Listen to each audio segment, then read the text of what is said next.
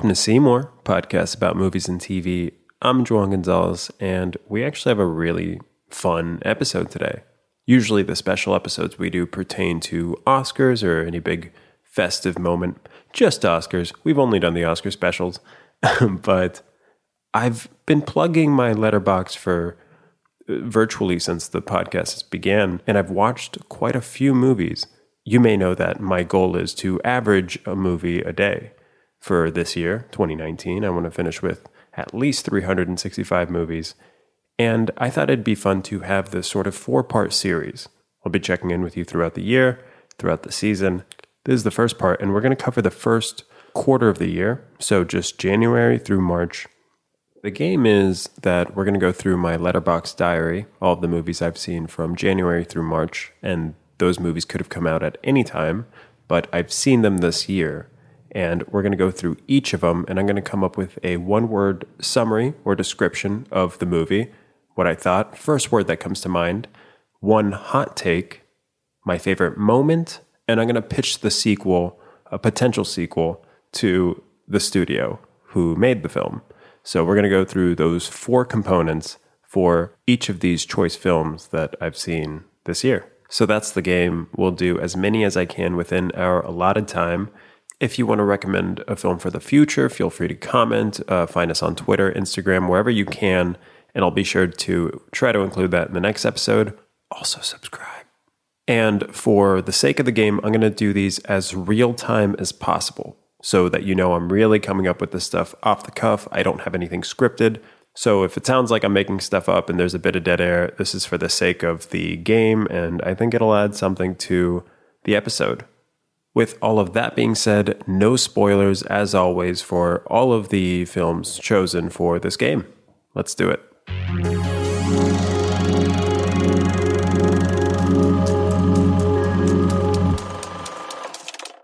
So the first film is going to be Hot Summer Nights. That was a 2017 film directed by Elijah Bynum, and it stars Timothée Chalamet.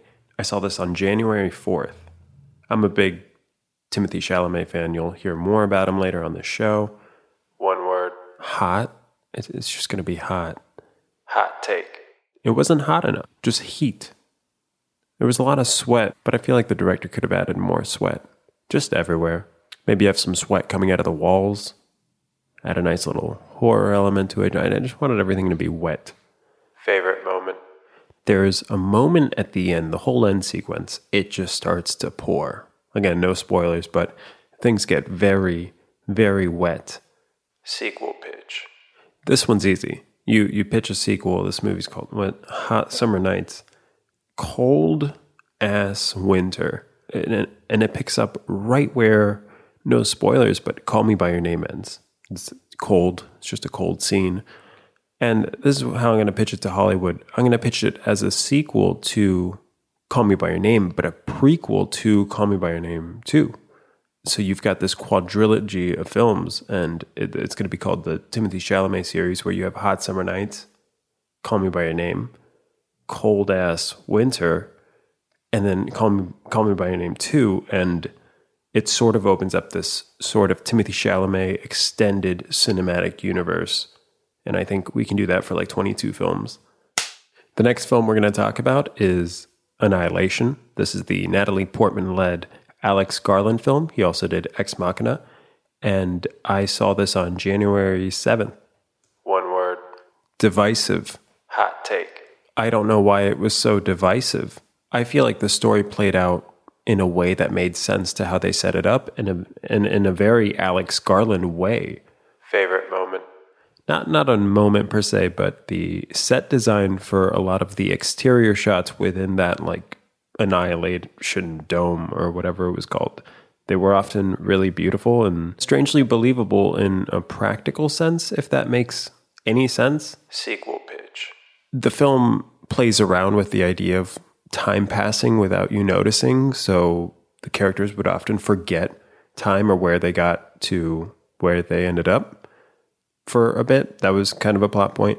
So the sequel would be it, it would just be the exact same movie, and then you you wipe any existence of the previous movie, so people can't go back and like find it online. and it's called Annihilation 2, the sequel to Annihilation. And you're just, you know, messing with the audience and they start thinking it's the exact same movie, it, but they start thinking, wait, didn't we already see this? Oh, I guess, uh. And then maybe you change a line or two to keep them on their toes. I think that'd be a great marketing play. On January 24th, I saw Bohemian Rhapsody, which is the 2018 Academy Award winning film about Freddie Mercury, and it was directed by Bryan Singer. One word. Definitely Queen. Hot take. Not enough character development from the rest of the bandmates. I would have loved to see more of their flaws. Uh, we seem to just kind of pick on Freddie Mercury for a movie that's supposed to celebrate him. Favorite moment.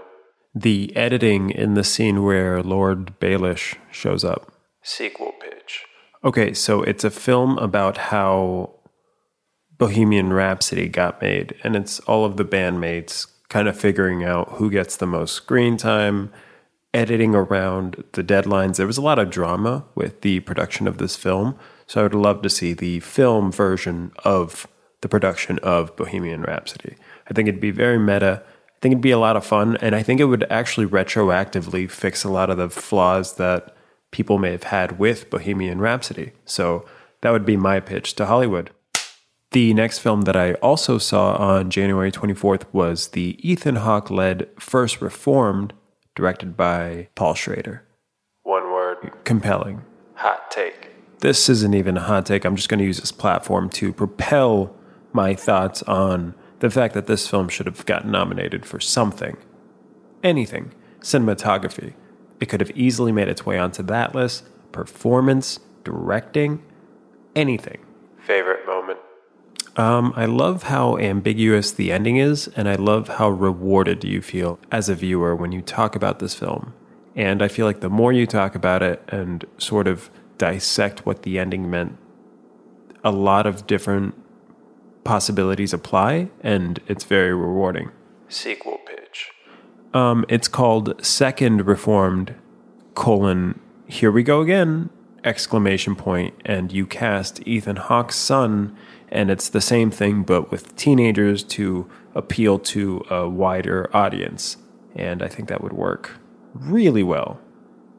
Surprised this is not happening yet. The next film on the list is the 1992 My Cousin Vinny, directed by Jonathan Lynch. I saw this on February 12th, and it stars Ralph Macchio, Joe Pesci, Marisa Tomei, who won an Academy Award for this performance. Honestly, just go watch this movie. One word 90s. Hot take. My my hot take is that this bit is actually just not a joke at all. You should definitely watch this movie. It is so much fun. It's just a classic 90s movie with a lawyer who's way in over his head and I just feel like movies like this don't get made anymore.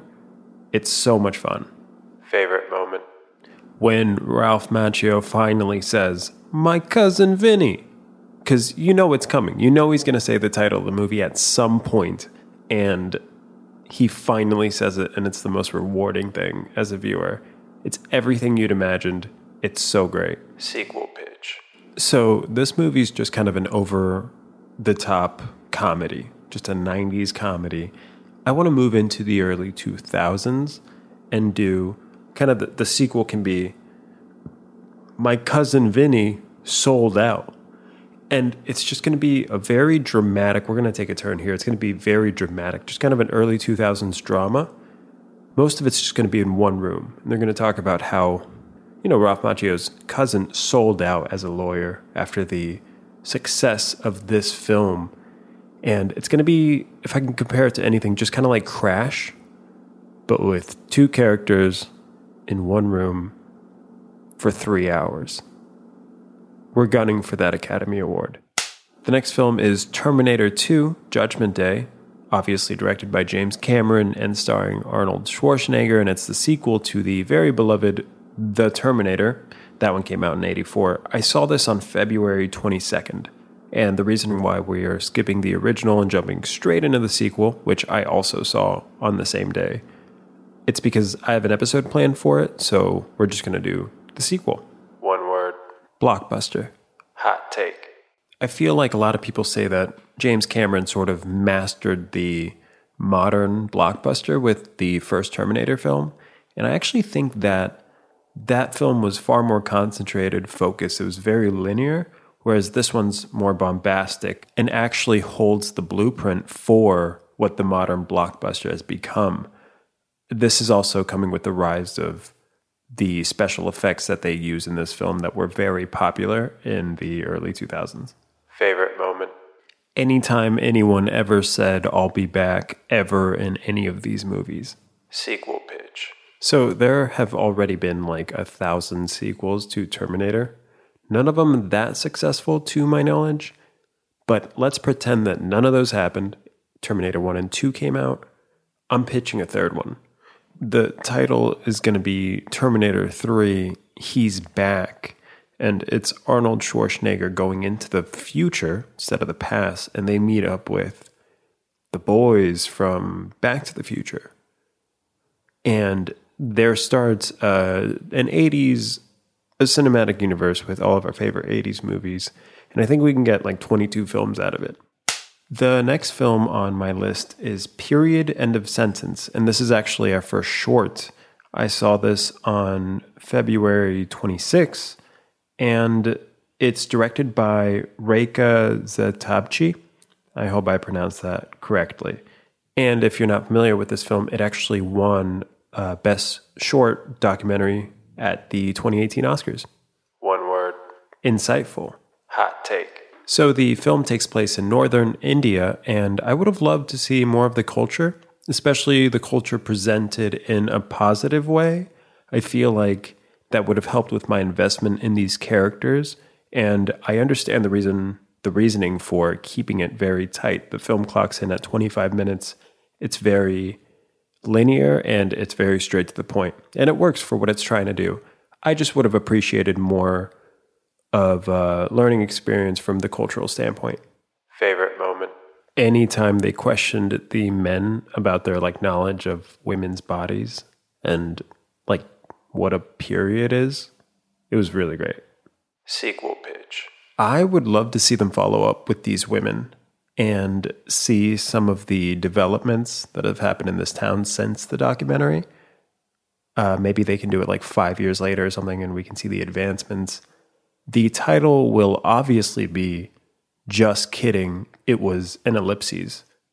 Let's keep with the documentaries and let's move on to March. And on March 14th, I actually saw Free Solo, which was the 2018 film, won Best Documentary at last year's Oscars.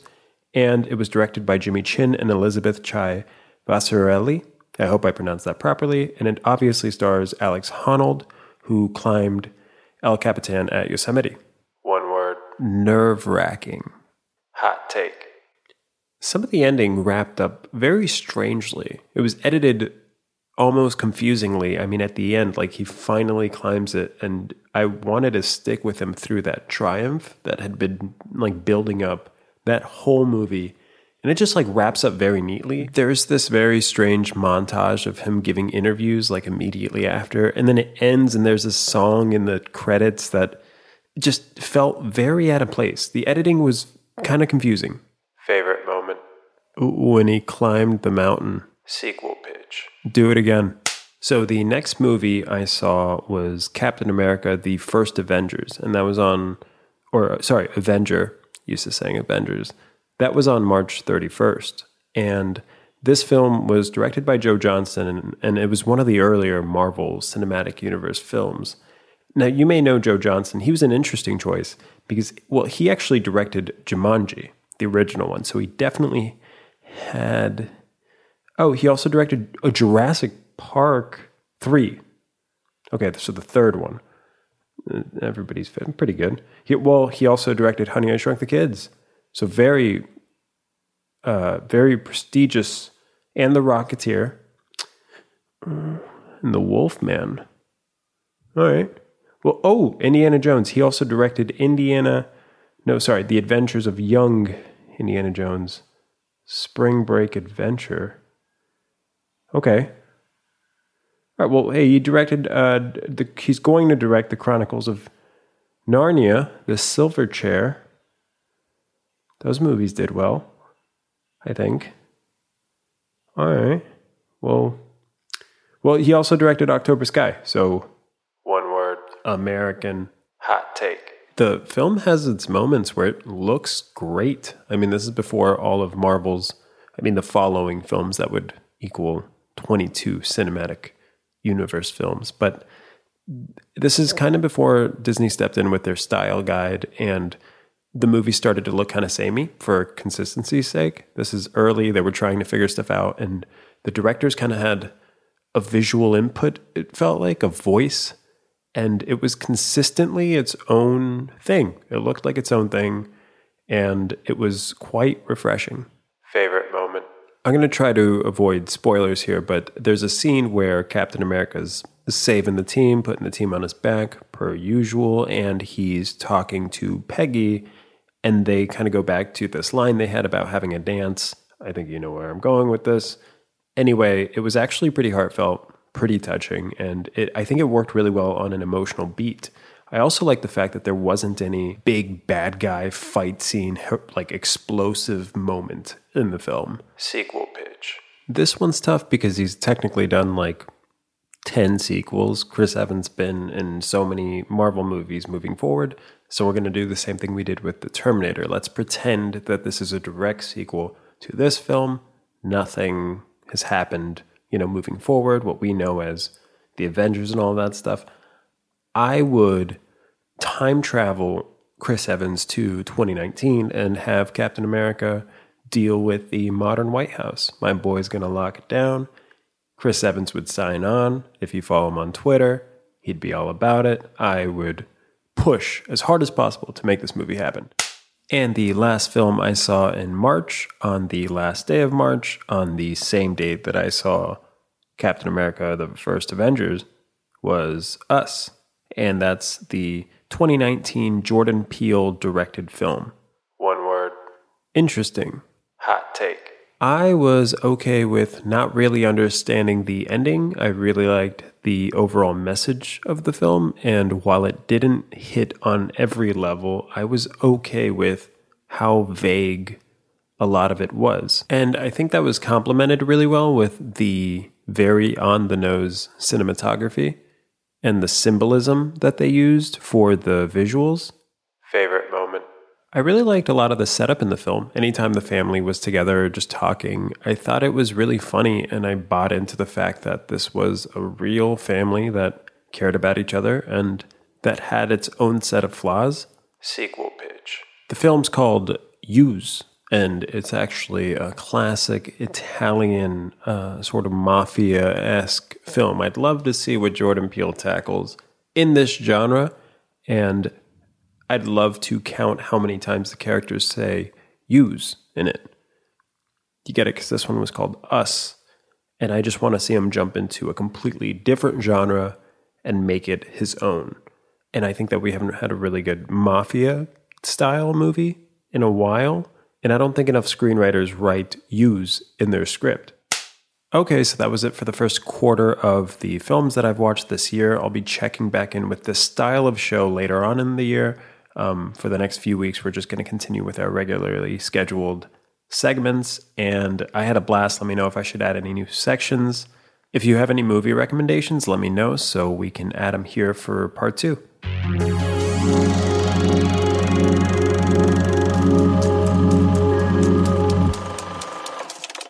That was this week's show. If you like what you hear, please subscribe. You can hear new episodes of Seymour every week on Tuesdays on Apple Podcasts and Spotify. And remember, Seymour is just one of many shows that Cesspool has to offer. For more info, visit cesspoolnetwork.com to see our full weekly lineup or follow at Cesspool Network on Twitter and Instagram. You can follow me personally on Twitter at Juwan underscore chirps, on Instagram at Juwan underscore snaps or follow what I watch on Letterboxd at Juwan Gonzalez. See you next week.